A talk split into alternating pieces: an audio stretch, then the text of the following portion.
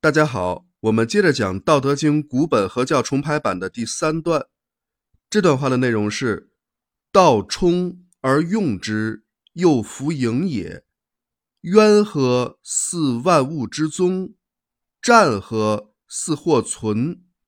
吾不知其谁之子也，象帝之先。”这段话是对道的具体描述。老子告诉人们，道是个怎样的存在。我们先看第一句：“道冲而用之，又弗盈也。”这句话把老子对道的感受描写得淋漓尽致。这一定是老子亲身体会到的东西。老子体会到什么了呢？他说：“道涌流出来，而使用它又不盈满。”这里边“道冲”的“冲”字是涌流的意思，这是“冲”字的本意。而不是像一般所理解的“冲虚”，就是以为“冲”字通那个九中的“中”，于是当成虚空讲。九中中间不是空的吗？这个虚空就是这么来的。但其实这个九中的“中”字也并没有虚空的含义，它就是一个器物，所以认为充当虚讲完全是牵强附会。好，道冲就是道涌流出来，而用之又弗盈也。就是使用它的时候，又感觉不盈满，这是什么情况呢？其实老子在这里所感觉到的道，指的是道体的另一种形式，也就是能量。我们之前讲过，道体指的是宇宙本源，或者说宇宙本体。其实这也是一种狭义的说法。广义上来说，宇宙本源或者宇宙本体也是能量。它们也是由能量组成的，所以能量就代表一切万有。老子对道的感受，不只是那个有混物成、先天地生的天下之母，同时他也能感受到弥漫在天地之间的这些能量。他清楚的知道，这些能量也是道，是道的另一种形式。老子觉察到。道是一个能量之源，其中的能量就像泉水一样源源不断的涌出，而且这些涌出的能量是可以被人使用的。这就是中国道家导引术和气功的由来。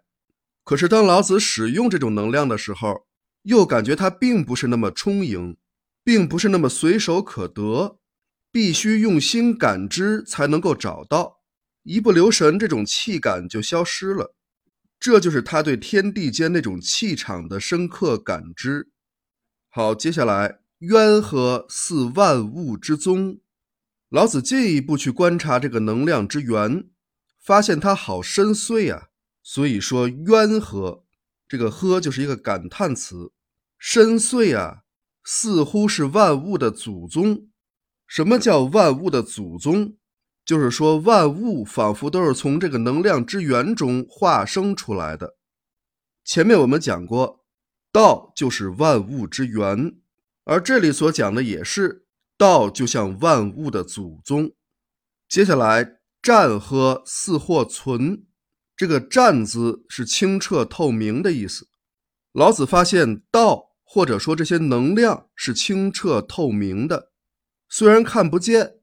却能感知得到，所以道发出的这些能量似乎又是真实存在的，并非绝对的虚无。所以说，战和似或存。接下来，吾不知其谁之子也，象帝之先。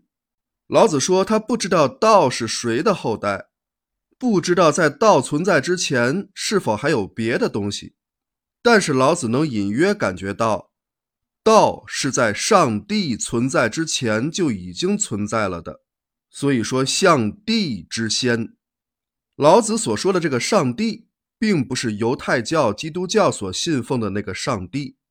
这里的帝是中国人从远古时代就一直尊奉的天地，中国古代也叫上帝。上帝这个词在中国是由来已久的，后来演变成了玉皇大帝。它是指天地万物的主宰。老子说，与上帝相比，道的诞生好像更早，所以老子认为，道好像是上帝的祖先，道是宇宙中最古老的存在。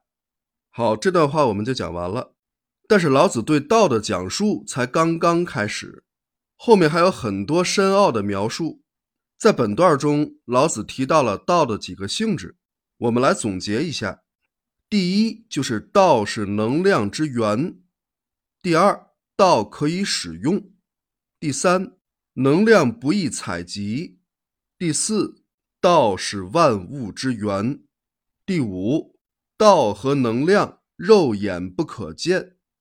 第六，道是宇宙中最古老的存在，可见老子在这里所讲的道，就是道体，就是宇宙本源，就是那些无处不在的能量，或者说暗能量。《道德经》对道的讲解可以说是中国历史上最高层次的宇宙学，因为老子所触及的。正是人类至今仍无法用所谓的科学方法解答的宇宙起源问题。他告诉人们，天地万物都来源于这个能量之源，都来源于道，来源于无和有。它甚至是上帝的祖先，这才是和宇宙起源更为接近的答案。而类似宇宙大爆炸理论这种漏洞百出的科学假设。和宇宙真相之间的差距有多大？也许只有开悟的人才能了解吧。好，今天我们就讲到这里，感谢大家的收听，也希望您分享转发，共同传播中华大道。